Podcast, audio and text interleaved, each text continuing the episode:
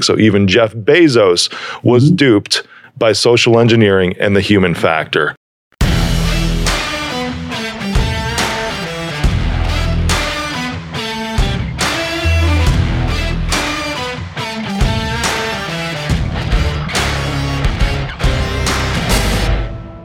What's shaking? Welcome back to All In. I am your host, Rick Jordan, and today is a brother of mine in the cybersecurity industry. I'm pretty excited about this because he is the CEO of Berkeley Varitronic Systems, or BVS. He is the author of three best selling security books Hacked Again, Cybersecurity is Everybody's Business, and Senior Cyber. I'm intrigued about that last one a bit here. He's seen on ABC, Bloomberg, CBS, CNN, Fox Business. Scott Schrober, welcome to the show. Hey, thanks That's for having me. Schober, Yeah. right? No R. Schober, yep. Schober. You got it. Good, man. It's good to have you today. So, uh, Yeah, nice to be here. cybersecurity, what's your background, my man? Because I just read off a whole bunch of accolades for you, which are phenomenal, by the way. But what's your background? Yeah, b- background is really I'm running a, a technical company that focuses a lot on wireless threat detection tools. We sell them to DoD agencies, mainly in Fortune 500 companies. And, prior to doing that, go back more than 10 years, we really focused on really building wireless propagation tools, test receivers, transmitters, all used to set up cell towers. And over time, the offshoots of all of that, we learned what makes cell phones so vulnerable. And that really got us heavy into security and security tools and hence the tie-in with a lot of the cybersecurity. And that's what kind of got me into the book writing once we got targeted and hacked. So it's a, it's certainly an interesting journey, but our business is a 49 year old company. It's actually a family business founded by my father.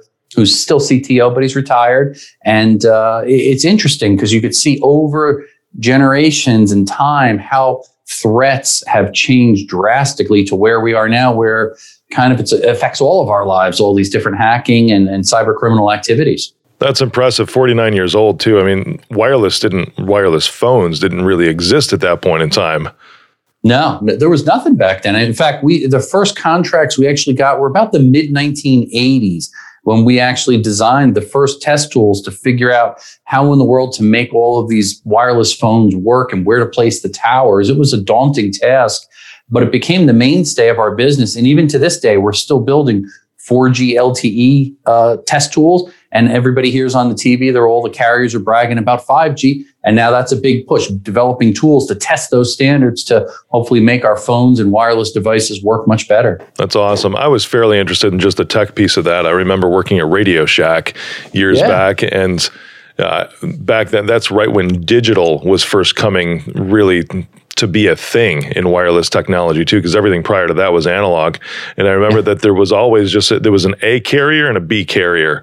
That's all that could exist in any market right now. And now we have multiple carriers, you know, and they're using si- different simultaneous airwaves. There's even spectrum sharing that exists now to, that are partners across different uh, parts of the industry. But it's been an intriguing evolution. I'm sure security, because you're talking about how vulnerable cell phones are. I remember. Yeah you know, cell phone cloning days when the whole phone would be cloned with uh, the ESIN number. You know, does that something like that still exist today? To because I I don't know to where like a SIM card can be cloned. Yeah, there, there's there's certainly SIM jacking and other things like that, but it, it's certainly different. You're talking a lot of the stuff back in the 80s and early 90s where they, they would actually take the IMSIs and they would tumble it. And that was in the days of, of cellular analog AMPS and E-AMPS. And we, we actually had some cool security tools back then, even. We built cellular interceptors for Title III law enforcement agencies where they would actually listen in on each side of the conversation. And when there was a physical handoff from one tower to the other, we would camp onto that. And then we had it automatically start tape recorders. And it was fun because being younger in the business at that time, I got to listen to these crazy conversations. It was mostly drug related and, and, and nuts. These these guys talking on the phones, and they were flipping and tumbling all the, uh, the, the the phones that they could, but it was mostly drug stuff that the government agencies were chasing down, and they used our equipment successfully to to really close a lot of the drug rings back then. But it was kind of a scary time because it was kind of easy to do for people that had technical knowledge. Like you mentioned, people were going to Radio Shack, and you can buy a lot of the common things and make modifications to equipment. And you could steal the IMSIs and do other kinds of uh, things that were not legal. So uh, it's gotten much harder to do, but people still utilize wireless as a conduit now. They do it more for for cyber criminal type of things, for stealing credit cards and uh, skimmers, and that's a huge part of our business as well.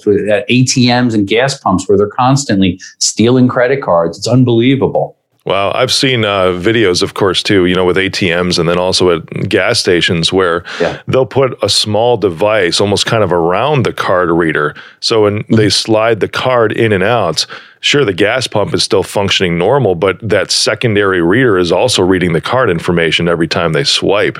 Is that what you're yeah. talking about? Yeah, exactly. And there's there's a couple different types of it, and, and as technology advances, so do cyber criminals. The typical ones where you take an actual physical bezel and put it over the read head and they embed a tiny skimmer in there, they're very effective. But as people caught on and they would jiggle the bezel and look with a flashlight and pop it off and see a second skim head there, they got leery of it. And what happened is cyber criminals said, "Oh, let's use wireless. Let's make a Bluetooth skimmer." So now they couple a skimmer, which is basically a magnetic read head small microchip, and then couple that to a Bluetooth module and make a tiny little skimmer board. They place that inside the ATM or inside the gas pump. And, and, I always wondered when I first started investigating this years ago, how in the world did they get in? Yeah, no kidding. That's where I went. I, am always about the human side of cybersecurity, and there's still yeah, there has to be a physical person that plants that thing inside a gas pump. Well, think about this, and this is the part that blew my mind, and not many people talk about it. There are basically six keys to open up 90 plus percent of the nation's gas pumps. So you can go on eBay for about 20 to $30 and buy six master keys, and now you can open up and get inside any gas it's pump. It's like vending machines. yeah, everybody needs access to yeah. it. The gas attendant, the owner, national weights and measures, and the guy that's delivering the gas, so on and so forth. So it's kind of generic and it's almost a joke in the industry. You go to any pump, you can open it up, look inside. Well, cyber criminals realize that. So what they do is place the skimmer and there's conveniently on top of where the reader is for the card, there's a, a simple Molex connector. They plug in their skimmer, place it inside the rat's nest, close the door. It takes about 15 to 20 seconds for a good cyber thief to place a Bluetooth credit card skimmer. That's it, 15 to 20 pump. seconds, my God. and that's it. And then the good news of it, they never have to go back to the scene of the crime per se. They could sit 75 feet away, which is about the range of Bluetooth maximum, sit in their car on their computer, and they can query each pump and get a couple hundred stolen credit cards each and every day and then they go back to the, their house, they burn these credit cards, and then they go shopping. Usually, well, they'll buy gift cards and then give a $100 gift card to Victoria's Secret to their girlfriend in exchange for $50 cash. And they kind of launder the money that way. Huge enterprise, and they do billions of dollars in stolen credit cards each and every day help me with this then for everybody who's listening because it's mm, obviously you know magnetic stripe readers have been around for eons right? That was one of the oldest ways in the book to steal a credit card number. Then we came out with the chip right? Which the us was way far behind c- compared to the yep. eu when it came to the chip. But now post COVID, okay, but after the pandemic, you start to see on gas pumps and literally everywhere because things like Apple Pay and contactless payments were not very prolific prior to the pandemic, especially on gas pumps, man. And I just even noticed this the other day. I still don't see a lot of gas pumps that have them, but I'm starting to notice them more to where they have the it's it's laughable for me the contact contactless payment reader. I say it that way because like oh contactless payments, you know, and I'm in Costco, I'm like I still have to put my card to the yeah. to the same screen that just touched the card of somebody else that was in their back pocket by their butt. You know, so I mean, yeah. these are the thoughts that Not go through my head. yeah, you know, my card's t- touching somebody else's the same surface that somebody else's cards touch. It was just in their wallet, so whatever. But still, yeah. from a security perspective, at these gas pumps, you tap it. Is that more secure than the more traditional methods? Yeah, you, you make a brilliant point. And, and, really, that's where things are migrating to. And part of the reason they didn't migrate to it, why are we 10 years behind in the United States? I have no idea, other than regulations between the petroleum industry, the issuing banks, and everybody else. Because think about it when credit cards are stolen and gas is pumped, everybody's still making money in the process. That's part of the sad part. The gas station doesn't lose any money, whether it's a stolen credit card, it's your credit card. As long as the gas is flowing, they're happy and they want to stay out of the business of upgrading the security because to upgrade the security to more secure methods within a gas station is very expensive. The law at the end of October of last year mandated they have to start the process, which means it's going to take a year or two before we're going to actually start seeing security upgrades at all of the gas stations nationwide throughout the United States. But to your point, Apple Pay and really any type of digital payment that's using NFC near field communication is extremely secure. And why? Because it's really not taking your credit card data off your card, your, your card number, CVV, expiration date, name, so on and so forth. It's not transmitting that information. Rather, instead, it's sending an encrypted token one time through the payment ecosystem. And the issuing bank says, ah, yes, this is Scott Schober. This is his credit card. So they're holding the private information at the bank. That's very safe. And that's why we don't hear about breaches with Apple Pay or Google Wallet or other types of payment methods of that. So I always prefer to do that. If you can't, use cash. It sounds stupid, but old school. Cash is king at the gas pump until the security upgrades, as you mentioned there, where you can take actual NFC payment by Apple Pay or Google Wallet or some other form that's truly secure. Well, sure. Yeah. Use cash. Obviously, that's the, the most safe when it comes to having anything stolen. But, uh, well, maybe, unless you got some dude with a gun standing there. But I get too many points on my credit cards, man. I'm all, I put everything on my credit cards. Uh, there's not much cash that I carry or even use it for that much anymore. I appreciate you saying that too, because I, I remember when Apple Pay first came out, it was even that you would see almost like a virtual car, card number. There was a completely separate number, and really it's a token, as you're saying, that is mm-hmm. assigned mm-hmm. to your device. That there's a matchup that occurs after the encryption takes place uh, between, hey, it's you, and then this is the token that matches it. But I really appreciate the security because my card data is not in my phone. Yeah. It, it, it's scary when you, when people realize it, and, but yet they're still not adopting it. I, am still not sure why. I, I, use Apple Pay. I love it. I'm, I, I am a huge Apple fan, and I do like the entire ecosystem. And I think the fact is, do you pay a premium for it? Yes. However, you're also paying for security. And I think that's part of it. You have to look at the big picture and step outside and say, am I going to stay secure? The answer is yes. Now, in the early days of Apple Pay, there was actually a lot of talk about um, it's not secure, people were saying, and there was a breach, and cards were getting compromised, or, or phones were getting compromised, the accounts, and this and that. And what really happened as they uncovered it, it was really the fault of the issuing banks. In other words, cyber criminals were smart enough to go and call the bank and pretend they were you.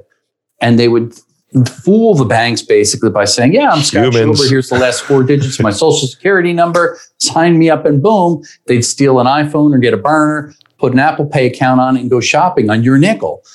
They finally got smarter and they're doing thorough background checks and really vetting everybody before they link up the cards to the cyber criminals. There it is. This is what I always say, man. There's always such a huge human aspect to cybersecurity. Yeah. It's people huge. calling in pretending to be you. You know, it's it's no digital whatever there. It's just freaking social engineering and mm-hmm. duping gullible people. That's what it is. Yeah. How do I would ask the question, but there's no answer, man. How do we overcome that? You know? there, there really is no way other than making people aware. Awareness is important and, and just learning best practices. And, and to your point, it's really good. The human element. In fact, that was the theme of, of last year's show at RSA when I went out there.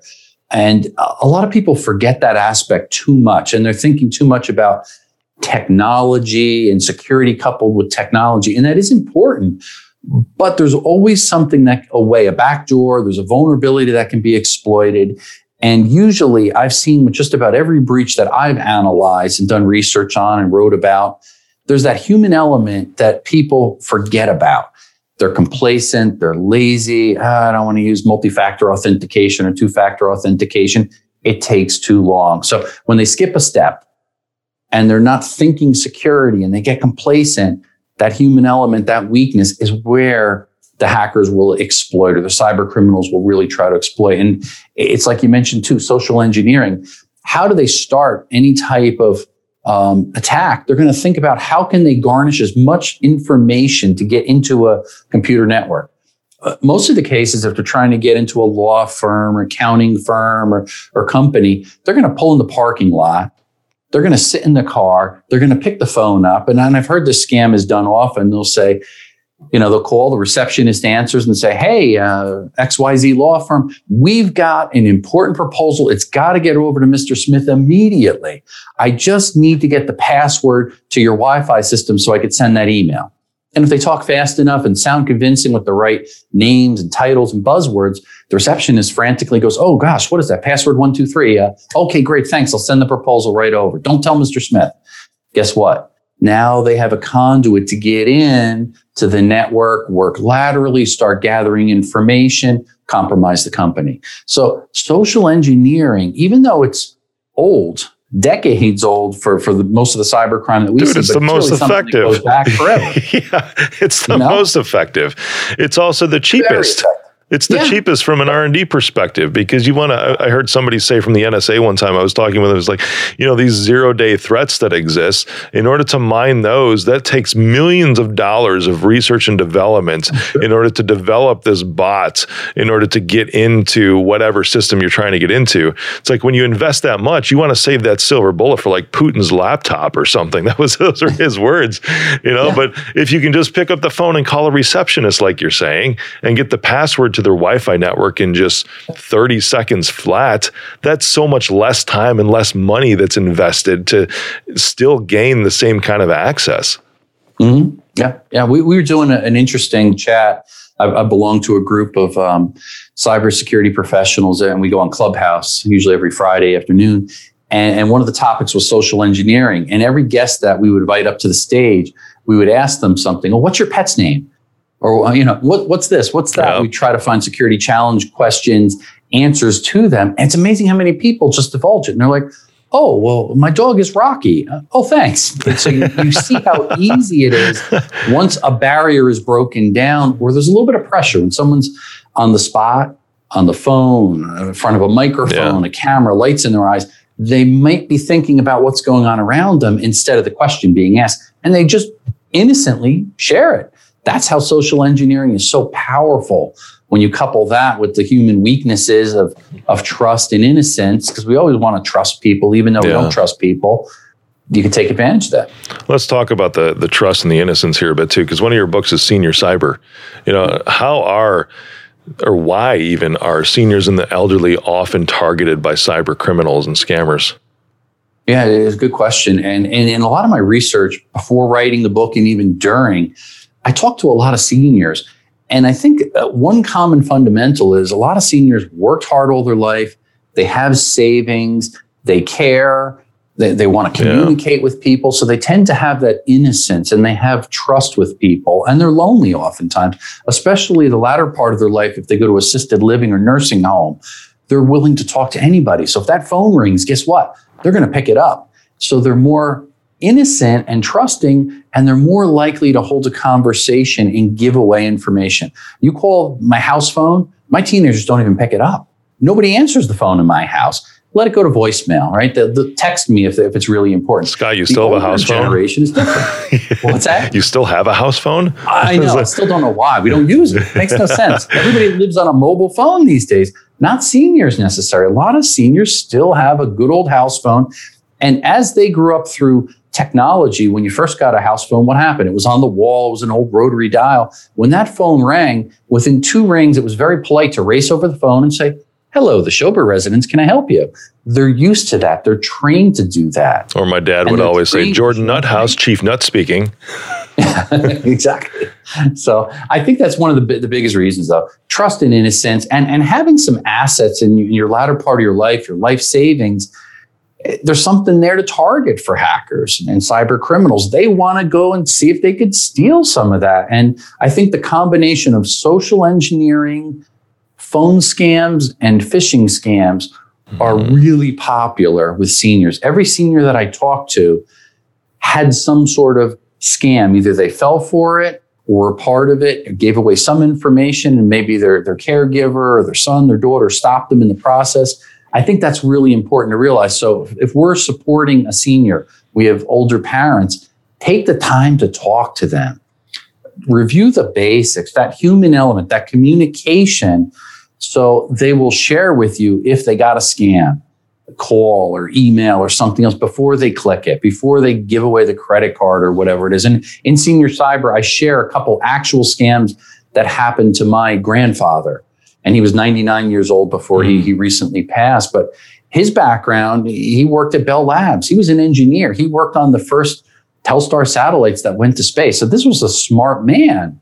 Yet he too, in his latter years, fell for scammers from the stock market to a scam on sending him gas. They just need his credit card for a processing fee. So he, they, they used his innocence I guess, in his trust against him to give in because they built up his ego and made him feel good. So seniors really need to be on guard. And I stepped through the processes and some of the emotion that seniors need to realize in senior cyber just so they can be prepared how to respond or how not to respond if, if they're a victim of, of cybercrime. Right on. I know even, uh, you know, post COVID with the pandemic too, senior cyber attacks are on the rise too, especially yeah. with the with everything that's been going on. But even along those same lines, there's also a new movement, you know, work from home. You know, and there's so many mm-hmm. more remote workers that exist now.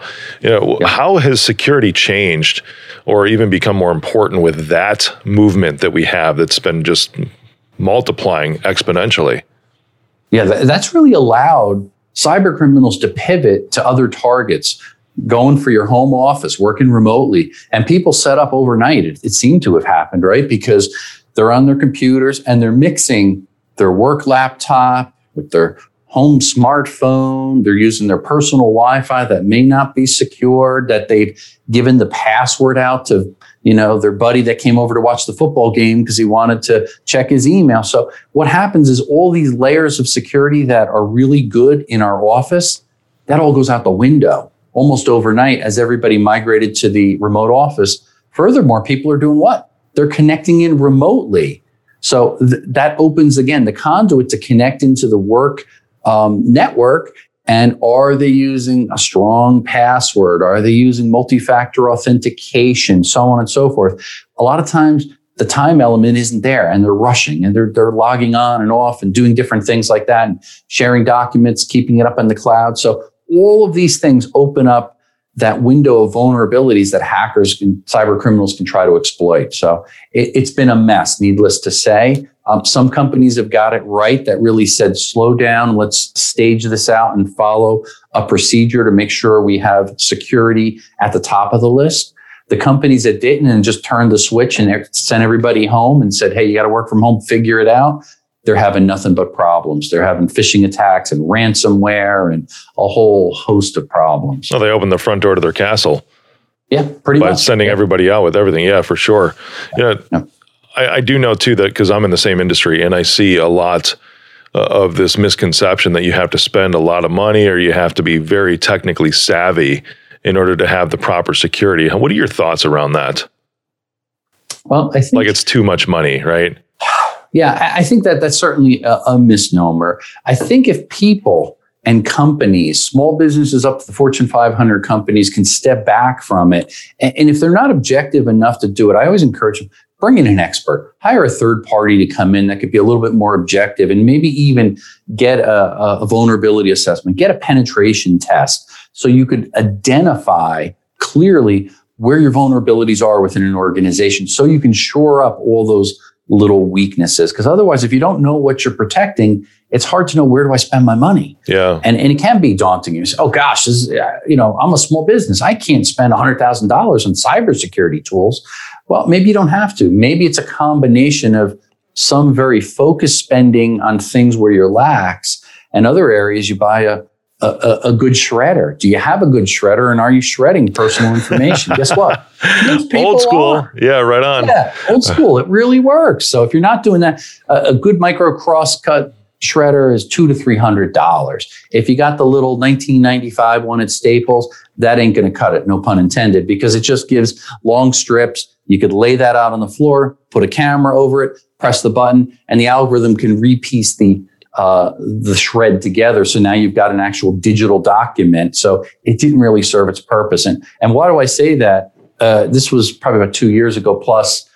Um, I had a credit card. It was expired. I had a new one issued, and I simply cut it up on my uh, on my desk with scissors, threw it in the garbage can. That was Friday. Came in Monday morning. Our building maintenance guy says, Scott, you got to come outside and look at this. I went out by where all the uh, the garbage cans are. My credit card was pieced together on the curb, and I'm sitting there looking, going, "What the heck is that?" Somebody actually went through our garbage, dumped it all out, pulled all the credit card pieces, put it all together, and probably took a picture and ran before the cops came. Fortunately, the card again was was was already expired, and they weren't smart enough to realize that.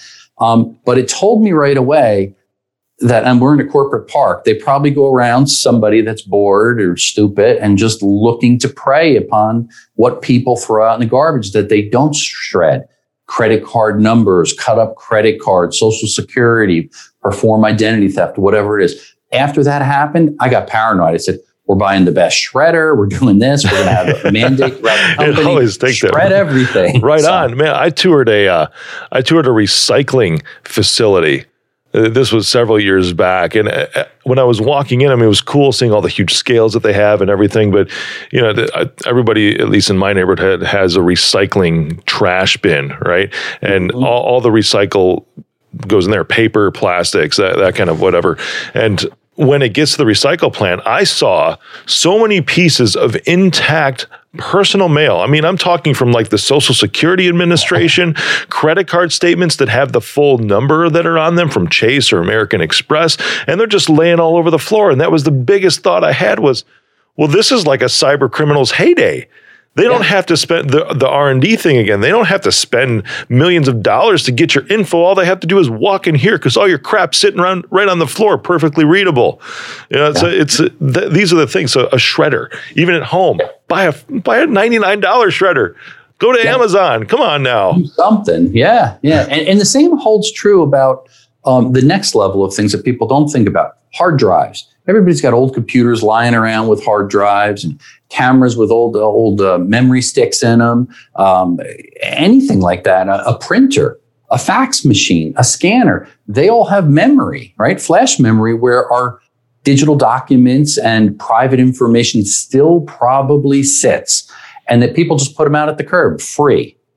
And, and think about that. If you're a cyber criminal, you could drive around a neighborhood on a, a junk day or whatever recycling day it, it, it's it's a ton of information that you could gain in one day that's probably worth tens of thousands of dollars if you go and sell that on the dark web. So I say if you, if you got nothing else, if you don't have a way to shred a hard drive properly and degauss it and everything else, that's okay. A big hammer works really well. But for larger corporations, and it can be a good stress relief too, right? Exactly. Yeah. It, it, does make you feel better. Use a use a company that you can try. ERI is a huge recycler, one of the biggest recyclers that handles e-waste, and uh, we, use we recycle our batteries through that and other things. So you know you're keeping yeah. things safe from a cybersecurity perspective, but you're also doing good, hopefully, to the environment, and and having that nice combination again, it makes you feel good and you're contributing towards something, but keeping yourself or your company safe.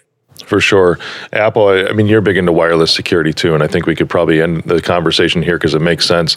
They just released an update, right? And uh, there's a there's a stage talk that I have when I'm presenting in front of crowds of people, the difference between security and privacy you know, because they're very two distinct things. They can go hand in hand in some ways, but they perform different functions for you. And I know Apple just released iOS 14.5, which starts to add in, and this was the, this is the whole reason for I don't know if anybody's listening saw in the news over the past couple months why Apple and Facebook have been going to war with each other. exactly. Yeah, I, I'm going to ask you to weigh in your thoughts on this, but this update here because Apple now is somehow becoming this huge maybe they got caught too many times man i don't know because you know they were capturing siri in plain audio you know and reviewing exactly what people were saying to try to make siri better that's fine. Then they became more transparent about that to actually ask you if you want to send that data great that would have been nice to know to begin with. But now ios 14.5 Facebook hates it, Google hates it because you now have the choice because Apple's making mm. it completely transparent what data these these big tech companies are starting to track on you. You know, where do you see something like that going in the next couple of years? Oh, I think it's going to be an all out war because, and, and, by no means is Apple 100% innocent. They've had their hiccups with privacy and mistakes and bugs, and, and they've had to address them. I think the good news is, I think most of the stuff they have addressed, and they're selling, if you buy into the Apple ecosystem, you're buying in in part because of the security. You feel more secure, and hopefully your devices are more secure. And I think that's important uh, piece of You're talking equation. compared to Android phones, correct, or something uh, else? Yeah, yeah, yeah, yeah, exactly. Now, now contrast that from the world of uh, advertising, where Facebook, Facebook, unfortunately, I think has done some things that I would kind of equate to more criminal type of activity with what they've actually shared with people and sold as far as their information and browsing habits and likes and so on. Whereas Apple, that's not their core business model. So it is easy to Apple to, to, to point their finger at Facebook or Google. Um, it's not easy now for Google or Facebook to get out of this one because if you think about it, with the growing share of the iPhone, kind of resurged again, I think a lot of people are going to be opting out when they when it comes to it because they're going to like I don't want all this collected information sold and I don't need to be pushed all these ads from Facebook and Google and, and the like. So I think the battle is really going to rage on and on, and uh, they're going to be counter striking against Apple, trying to make it very hard for them. The problem is once one company makes a boo boo and there is a privacy breach and then public trust is lost. So they really got to all be very careful going forward because there's kind of a line in the sand right now where things are. I look at the recent AirTag. I don't know if you're familiar with that. Yep. These little tiny um, Bluetooth low energy tags. They're selling them for about $25 each. I start thinking about the power of that, what you could potentially do with that. Now, good news, Apple put into it, they baked in security into it as well. And there's some ultra wideband that they're they're using on the latest iPhone with latest iOS, which is important. But they've got some anti um, spying or stalking means in there, so people can't just track other people. Drop one in your kid's bag and start following them because that could be scary. Mm-hmm. But but there are some scary implications with some modifications that somebody could do if they want to take down a terrorist and use a drone with a missile strike and follow somebody and, and knock them out, it's like a low cost GPS tracker in a sense. And the ultra wideband gives them accuracy to about a half an inch. That's ludicrous. It's unbelievable that they can do things like that. And that's indoors. So, um, amazing technology. I think there's going to be a lot of battles ahead between the tech giants coming out. And I think a lot of it's going to be predicated upon what federal laws come out, what you can and can't do. That's going to affect a lot of things with technology, uh, but they're all going to be making a lot of money off of it. That's for sure. Because we as consumers, we keep opting into this world of IoT and sensors and uh, kind of waiving our rights when we download apps. The, the famous stat I, I, loved when I read it that, that I share with everyone the average smartphone user has over 50 apps they've downloaded, most of them freebie ones and it, to read all the terms and conditions would take you three months just to read all the terms and conditions that you already agreed to. Who read all that? Nobody did. It's a joke. It's, it's written in legalese. So we have to realize that what we're buying into and what we're trading or giving away in return for playing Candy Crush or whatever game we want to play on our phones. There's uh, Jeff Bezos, of course, was hacked a couple years ago, you know, via the WhatsApp app. But the uh, to that point, the terms and conditions, and maybe we'll end the show today with this. It's funny, and you know, I don't necessarily agree with the with the form of the humor, but what was sent to him and caused him to click on the link to where his iPhone was hacked is that you remember the EULA, E U L A, right? End user license yeah. agreement. That's what really terms and conditions are for these apps and everything. And the joke which caused him to tap was the EULA is like women. At the end of the day, you just scroll through, don't read anything, and hit I agree. that's what caught him. And that's why he tapped on the link. That's how yeah. he got hacked. Because then yeah. Saudi Arabia injected the code because he tapped on the link. So even Jeff Bezos was mm-hmm. duped by social engineering and the human factor. Scott Schober, everybody. Scott, where can we find you? Uh, certainly my website, scottschober.com. And then I'm busy on Twitter, LinkedIn, Instagram. And yes, unfortunately, I'm guilty. I signed up for Facebook just recently. Just well, welcome to the club. We're all there, right? Thank you, my man, for bringing your expertise and also for having some fun with me today. Yeah, thanks for having me on. Greatly appreciate it. Stay safe. What's shaking? Thank you for joining me on the All In Podcast. Click the subscribe button and smash that bell for notifications. Text me 312 535 8520. Follow me on social media at Mr. Rick Jordan. See you next episode. I am Rick Jordan and I approve this message.